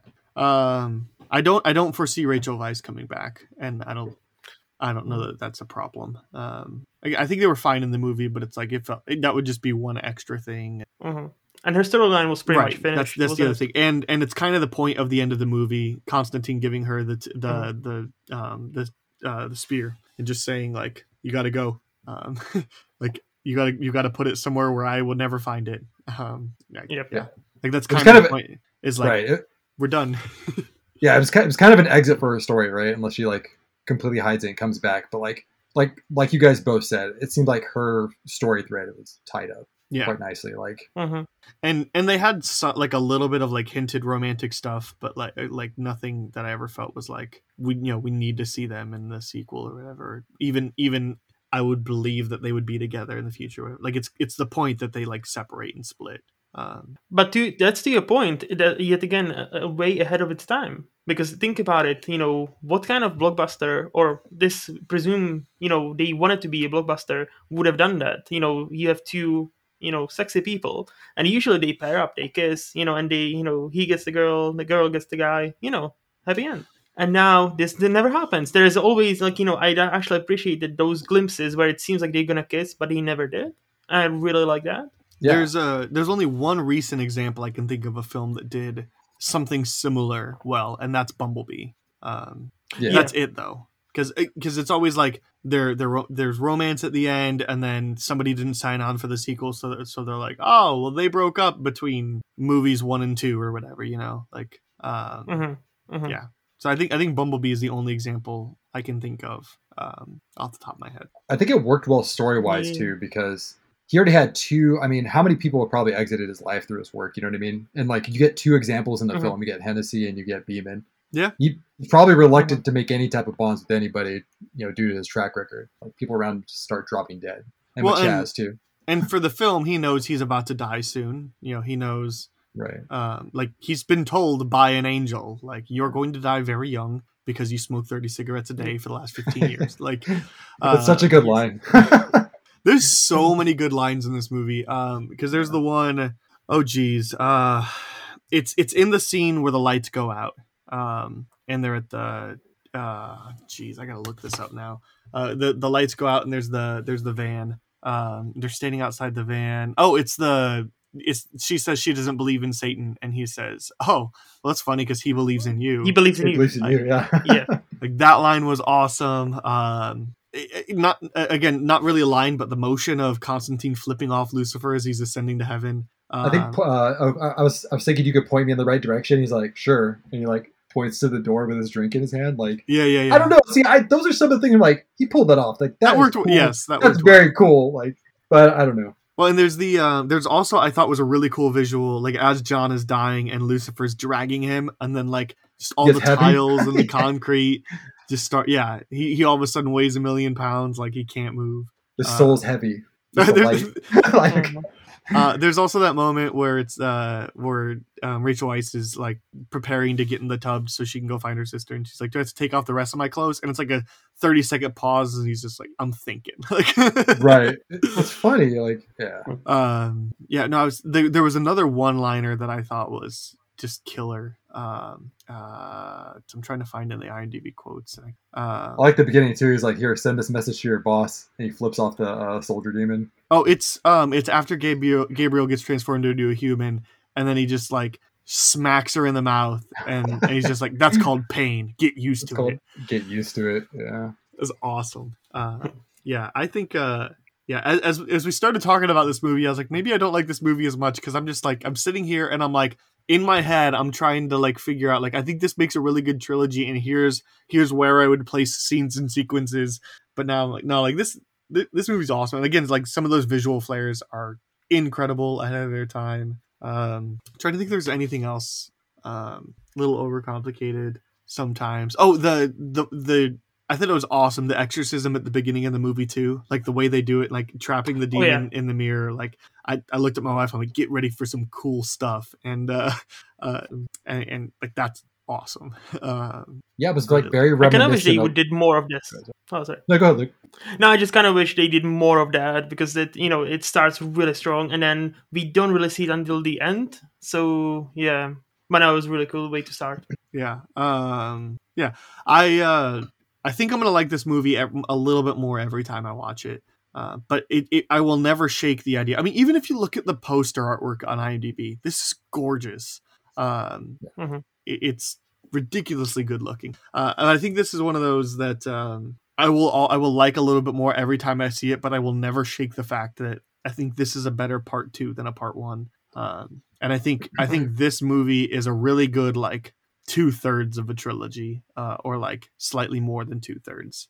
Um, you know, it, it's awesome. Um, so um, unfortunately, I hope I, I'm really excited for the sequel, and I'm more excited after seeing this again, knowing that the original director is going to return. Um, I'm really excited. I just I, st- I still wish the Matt Ryan stuff would have continued more. Um, but I because they teased some really interesting things in the finale. So the, it's only like I think this the show was only like 12 episodes. Um, and the pilot like they changed so much from the pilot to episode 2. So like brace whenever you watch it Joe brace for that.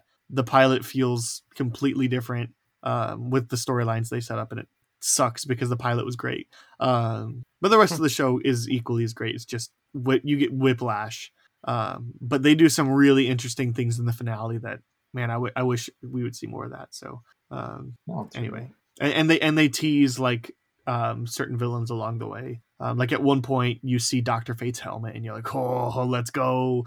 Um, it's awesome. So, um, yeah, I'm really excited for the sequel. I'm more excited for the sequel after watching this again because again, my my thought on the movie had been up to this point. It's okay, and I still don't think it's one that I want to watch all the time. Probably the next time I'll watch it is right before the sequel comes out, but um, I certainly like it more every time I watch it. Um, any other thoughts? Last thoughts on the movie? Luke, are you excited for a sequel? Mm, yeah, again, yeah, I'm I'm hundred percent on board with Keanu and more Keanu now when he's grown and learned and embraced what he is, who he is. And yeah, as long as as long as there's gonna be a great story and you know the director, I had no problem with the director or anything like that. So yeah, I'm hundred percent uh, you know behind that, even though it kind of dropped just a tiny bit for me on a rewatch, but it, it might be a me problem. Sure. Uh, okay. Um, Joe, safe to say you're excited for a sequel. Yeah, I'm all on board. Like for all the things you mentioned, especially Francis Lawrence coming back. I think he had a gr- he has a great visual style. I think his career started in music Mhm. videos, so that probably helps. Like a lot of great directors have great visual styles because they've started from doing music videos, just more kind of punchy Mhm. uh, cinematography and whatnot. So yeah, Sure. I'm I'm all about. it. I'm excited. Cool. Uh, well, that'll take us to our B plot then. Uh, not necessarily related. Uh, this might have worked better last week since we talked about a film featuring the Legion, of Doom. Uh, but it was suggested, and I think this is a really good idea, so we're going to go for it. Uh, we are going to pick some villains uh, from any comic book material, and as well as we kind of made an exception for you could do some uh, movie movie related people, uh, but essentially form your Legion of Doom. Um, and so I'd like to hear uh, also a little bit of your thought process behind why you picked some of these people. Um, so I said no more than seven people. Um, obviously it's a Legion of Doom, so they are meant to be um, villains. Like you know, it's not there's going to be no Superman or Batman here or anything like that. So um, yeah, so your Legion of Doom. Um, Joe, I want to. I'm really curious to hear yours. Let's hear um, who you got, and again, a little bit of why you picked who you picked. Yeah, for my Legion of Doom, uh, it's funny because I'm going completely off brand, flipping it to uh, Marvel. So everybody I have in here is part of the MCU. Um, Okay. uh, yeah, so for me, my obvious choice for a leader would be Thanos. Uh, he's kind of the guy that has, you know, man with a plan. Even though generally anybody in this list could probably end up being a leader, I think it's what kind of like makes this group compelling. Uh, but he has ultimate goal to bring the universe together. Uh, his goal isn't the probably the best way to tackle this, but it kind of adds more to his character because he just enjoys killing people. So he's going to take the most direct course to do so. Uh, even though he could probably wish for unlimited resources for people or any a number of other solutions.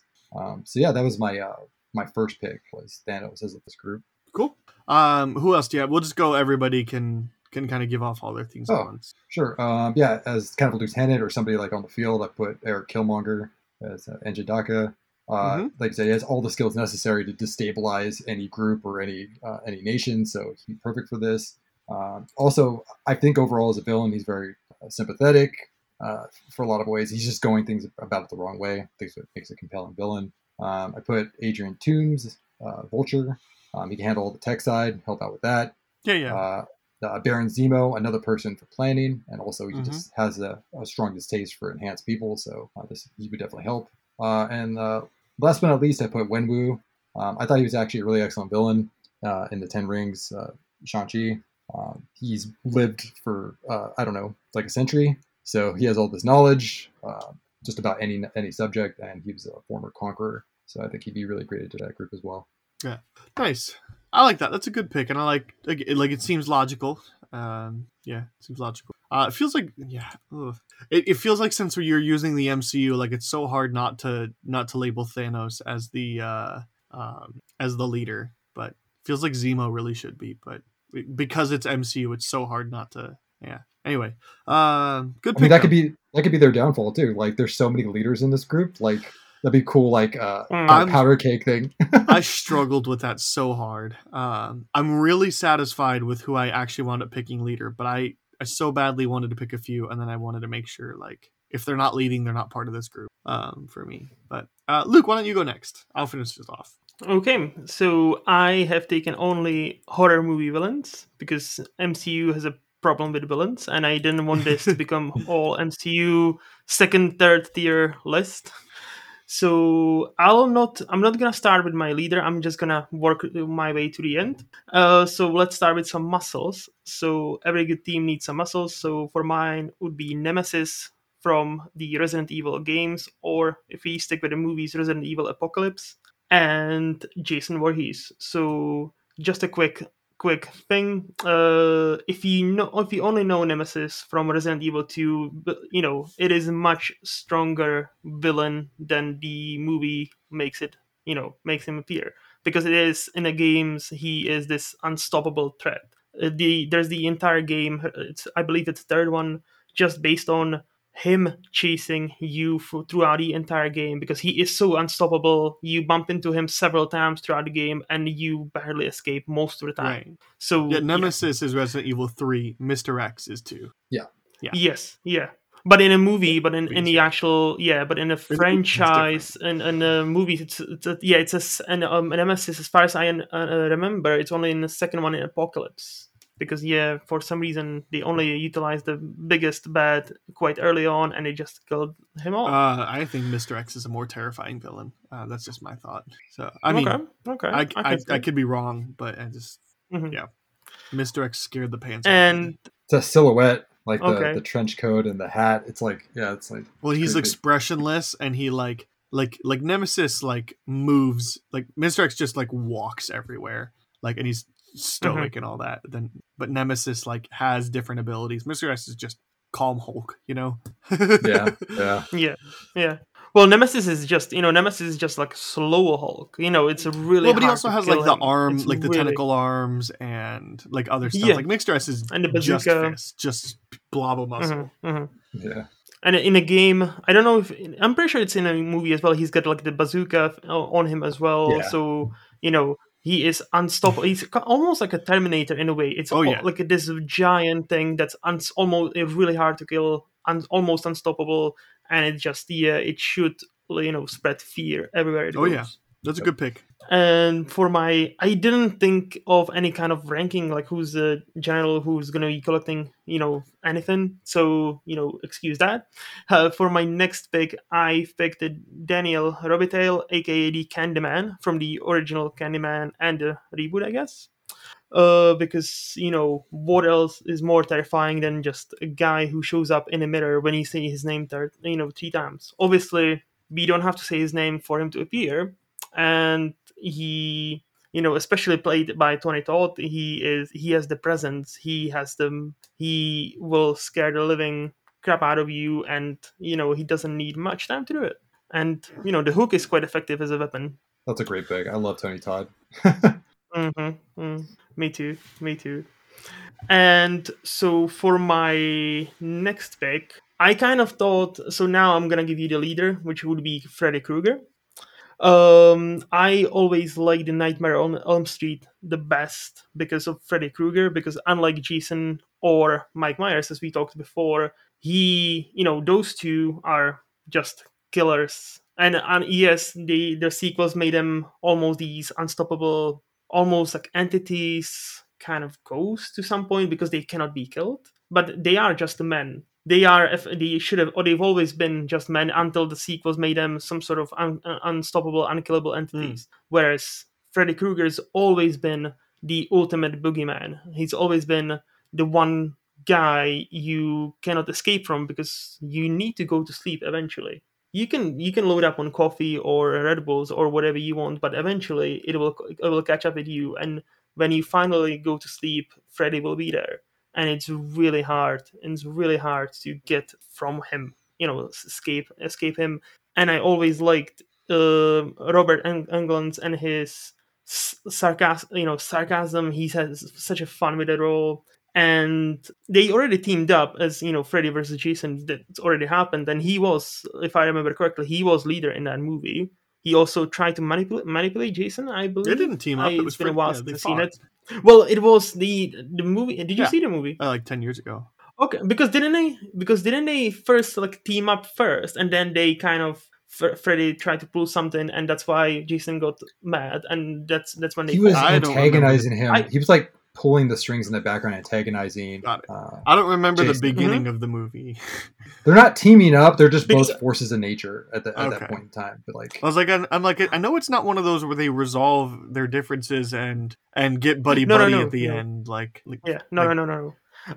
I think they kind of started not a buddy buddy, but I think they kind of started in a way that Freddy was the leader, and he would tell him, "Oh, Jason, you need to go there and kill those, you know, teenagers there," and there. and he was pulling strings a bit too much. And again, it's been a while since I've seen it, but I remember he's taking his kills. I remember there was a, yeah, exactly. Oh yes, yes, yes. He's taking his skills, and uh, Jason got Yeah. mad. But yeah, that that's Freddy Krueger was my leader, and the way I envisioned this question was, excuse me, what would happen if somebody, if somebody went up, the, you know, up to this team, like you know, and actually su- managed to survive, right? So if you go through Nemesis, if you go through Jason Voorhees, if you go through Candyman, and even Freddy Krueger himself, he's haunting you in your dreams. Somehow you manage to escape and survive all of this. You'll probably you know you'll probably not be good in the head so you probably will end up in some sort of hospital possibly mental hospital. But spoiler alert that's where my last pick comes in.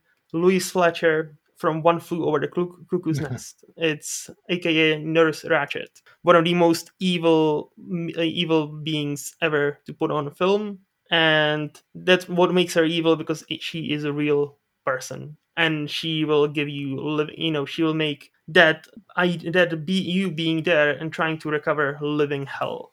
Uh speaking of her louise fletcher just died but just passed away a couple of days ago so rest in peace. She was a great one. But yeah that was that's my pick. So nurse Ratched is the obvious outsider out of that group but there's a there's a point that i the way i envision it you know how imagine a movie where you think it's an it's you know it's the end and the character is in the hospital in Sir Mental Hospital after everything. And one of the last shots is her, Nurse Ratched, coming in. I'll take care of you now, and just the credits, and you will know that's you know there's gonna be something going down. There's you know it's not over yet. Nice. Okay. Um, I have a team of one, two, three, four, five, six people. Um, I feel like maybe there's a seventh, but I, I just, I didn't feel like, like I feel like I have a role, but I feel like I can lump that role in with somebody else. Um, I really, really wanted to put Kingpin in here, um, Hmm. and I didn't, uh, because Kingpin would be the leader or nothing. Um, he would have problems. Yeah. But my, le- we're Mhm. talking the Legion of Doom here. So we're talking like the a, a smart person who can manipulate people as well as you know just rally bad guys together. Somebody with a plan, somebody ideally with finances. Um, w- I think the perfect leader for the Legion of Doom is Ozymandias from Watchmen. Um, Hmm. uh, it, it's it's just it's just too good. Um, so um, now, just like in Watchmen, um, the team the team needs a sort of like really big threat to where they're not just going to get randomly attacked. You know, like the Watchmen have Doctor Manhattan, and because Doctor Manhattan exists, the team is in theory safe for most of the time. Obviously, the plot of Watchmen is somebody's killing them off, but it's like people aren't going to mess with the Watchmen because they know if they mess with Night Owl, they mess with Doctor Manhattan, and Doctor Manhattan could just think you dead and you're dead. Um, so we need that big opposing threat on the Legion of Doom. So I have Galactus, because nobody's going to mess mess with you when Galactus is on your side. Yeah. Um. So. Uh, yep. Um. I I wanted a stra- a strategizer. I wanted somebody that could help think things through and kind of assist um Ozymandias, uh, but also probably not be egotistic enough that they need to be a leader. So that's where Doctor Fate comes into play. Um, I think that's a great role for him to play. Uh, and I need um, a couple of foot soldiers. So I wanted somebody who was invincible. So I picked Mike Myers. Um, Luke, like you were saying, Mike Myers is um, in in the first film he's just a human, uh, and I think even the Yeah. second film he's just a human. Um, Yes. uh, it's only when they start to like recanonize stuff because like um, it's not until Curse of Michael Myers that we realize no, he actually is not supposed to be able to be killed because that's where you get the Curse of the Thorn. Uh, and then in the reboot uh, in in H two O and Resurrection, like he's just kind of back to probably a person, but maybe not. Who knows? They can they'll always find a way to write him alive. Um, Mhm. and in the zombie Halloweens, um, again, he's just a person. Uh, but I feel Mhm. like I wanted to save this thought until later. I feel like Halloween Ends is going to have to introduce something for Mike Myers. Like, there's no way he's just a person. Um, at least for me, um, I don't. I don't actually think they're going to, but I think at least the filmmakers have to have an idea. Um, that's why I think it's just great. Just bring the Curse of the Thorn back, and you know, um, just uh, uh, write it differently. You know, um, Mhm. uh, but but what yeah, what an easy way to to take care of that because Mike Myers should be dead four times over in Halloween Kills, and the fact Yeah. that he's still Yeah. alive at the end of the movie just pisses me off.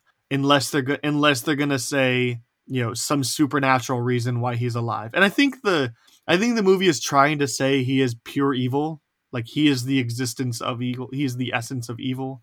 Mhm. Um, but like either way, um, so Mike Myers is kind of an indestructible brute force person for me. Um, I wanted somebody that um, could fit in as like a foot soldier, maybe even a general, um, but also somebody that has like access and connections. So I went with Red Hood. Um, I feel like that would be really really good. And so here's where like the other part of like I feel like I want somebody to be able to do stealth missions to where oh we just need one guy picked off real quick. Who are we gonna pick? And I probably could have picked somebody here, but I feel like you could do Red Red Hood. He's not known for his stealth, but he certainly could be. Um, I didn't feel like it was worth adding an extra person. Uh, and then my last pick is just because I really wanted to include him because I think it would be a really good force to have and because I think uh, it's awesome. I picked Yellow Lantern. Um, so specifically, um, the Injustice version of Hal Jordan, where he gives in um, and becomes a Yellow Lantern. Um, so he gives in, starts ruling by fear, and is a villain. So um, I think I think that holds a lot of power. I think it kind of adds to the cosmic element and, and just re fortifies your army. And uh, when you when you have the Legion of Doom and you have like liter- li- the embodiment of good in Hal Jordan, you know, but a corrupted version. Uh, that's just a really good asset to have. The only only weakness is because he was at one point the embodiment of good. He always has the capacity to turn back, and so you got to keep him in line. But that's why Doctor Fate's there. Um, anyway, that's my Legion of Doom. So, uh, very nice. I think we can combine all of our forces together and rule the world pretty easily. so, uh, Yes. or I guess maybe do our Legion of Doom have to duke it out? I don't know. Um, Hmm. reply on Twitter, and which Legion of Doom do you think would would defeat the other ones? Uh, there can only be one. Uh, anyway, that just leaves a spin-off. Uh, but that, I thought that was a lot of fun. Thanks for bringing that up, Luke. Appreciate it. That's Um, good. Mhm, no problem. uh, so that just leaves the spin-off. So, um, Luke, we'll start with you this time. What is that one thing in any area of pop culture that you're really wanting to tell people to check out or to avoid? Okay. So I have two really quick things.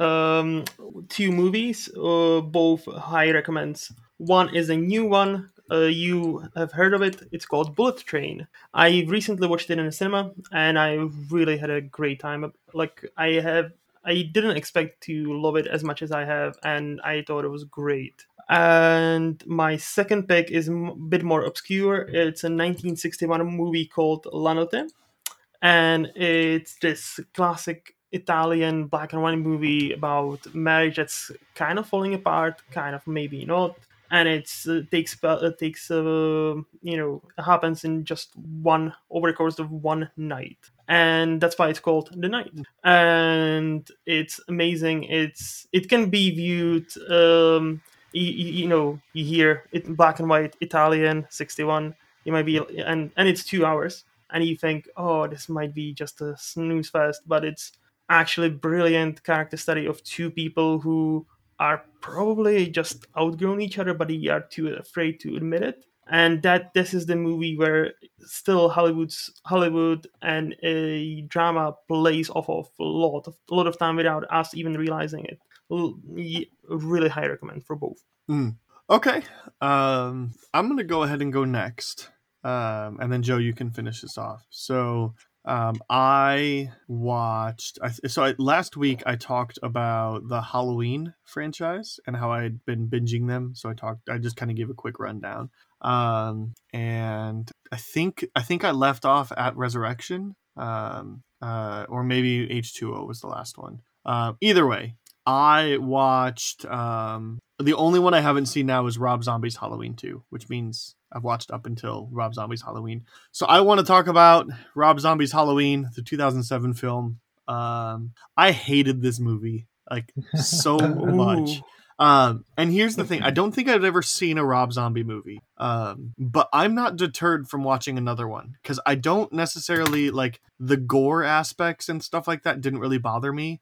Um, I actually found it pretty mild compared to what I was expecting. Um, but like I've never seen Devil's Rejects or anything like that. Um, so I, I thought it was pretty mild just from from Rob Zombie's reputation. Um, like obviously it was still kind of brutal, but it's like, but I just watched like the, the Halloween movies are pretty brutal. Um, Mhm. Mike Miles is a very Michael Myers is a very brutal character. Um, I hate what this movie does to Laurie. Um, it makes Laurie completely unlikable and a very different character than Laurie ever was. Um, I really, really hate what the movie does to Laurie. And ultimately, this movie also has a 40 minute prologue that kind of tries to explain why Mike is the way he is. And I think Hollow, I think Mike Myers is the perfect example of a character that you, the movie works better if you don't understand why Mike is the way he is. You just understand that he is. Um, now, unless you want to introduce some sort of supernatural element, I think that works fine. You know, the Curse of the Thorn. I think that's an okay way to do it. So either he's either he's just human, um, and you don't really know why. It adds to the mystery. Why on earth is this person doing this? Um, or if it's a supernatural element, um, great. But but going into all the backstory about um, his his abuse as a, as a kid and trying to explain that and seeing um, how he kind of developed to this persona, it, it really ruined the character for me. Um, I thought it was a really bad choice. I think it mean, meant something. I think Rob Zombie did exactly what he wanted to, and I respect him for that. Um, I just I really hated the movie more for what it did to Laurie than what it did to Mike, but because I thought Mike was the most effective he's been yet in this franchise. Um, he's intimidating as hell. Um, I just, Mm-hmm. I, I really, I really hated what they did to Laurie, and I thought the forty minute prologue um, took away all the fun of the character. So I so far, I, uh, I think it's my second least favorite Halloween movie. The theatrical cut of Curse of Michael Myers is terrible. Um, so I think, I think that one is beneath it. Um, but it's close. I really hated that movie. Um, I actively hate Rob Zombie's Halloween more than I hate Curse of Michael Myers, but there's at least some good things in Rob Zombie's Halloween. I, I really like um, um, Malcolm McDowell as um, Sam Loomis. I really like him. Anyway, Mm-hmm. I I'll think stop. he was one of the more inspired choices in that film. That was a good choice.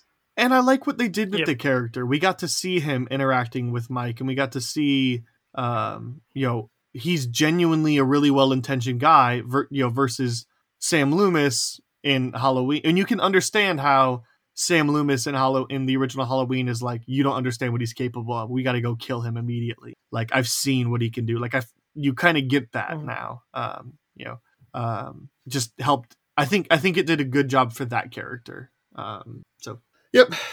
Anyway, Joe, why don't you re- why don't you finish this off? Yeah, um, I'll just wrap a few things to be real quick as possible. Uh, yeah, first and foremost, I think Andor is terrific. Um, I think a lot of people are sleeping on it, but it's probably the most uh, kind of sci-fi out of all the Star Wars. It's not like uh, space magic, so uh, I think people will be really into that for the performances and writing.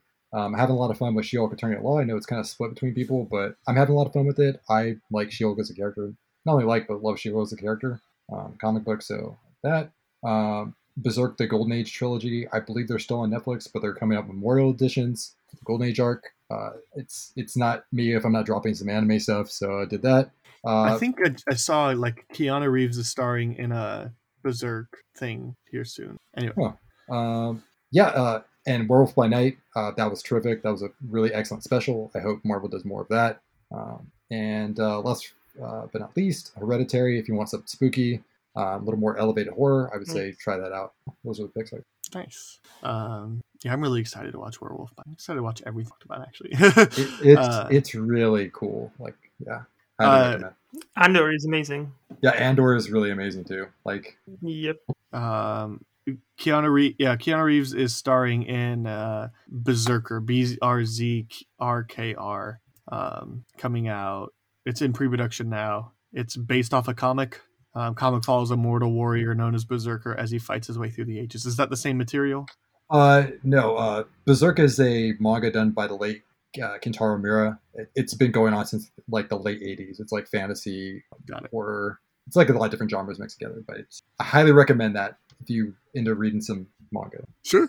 Well, uh, that'll do it for the show. Uh, remember, you can follow Luke uh, at uh, at his website and on Letterboxd, and you can follow Joe on Instagram. I'll make sure to have those handles in the uh, episode descriptions for you.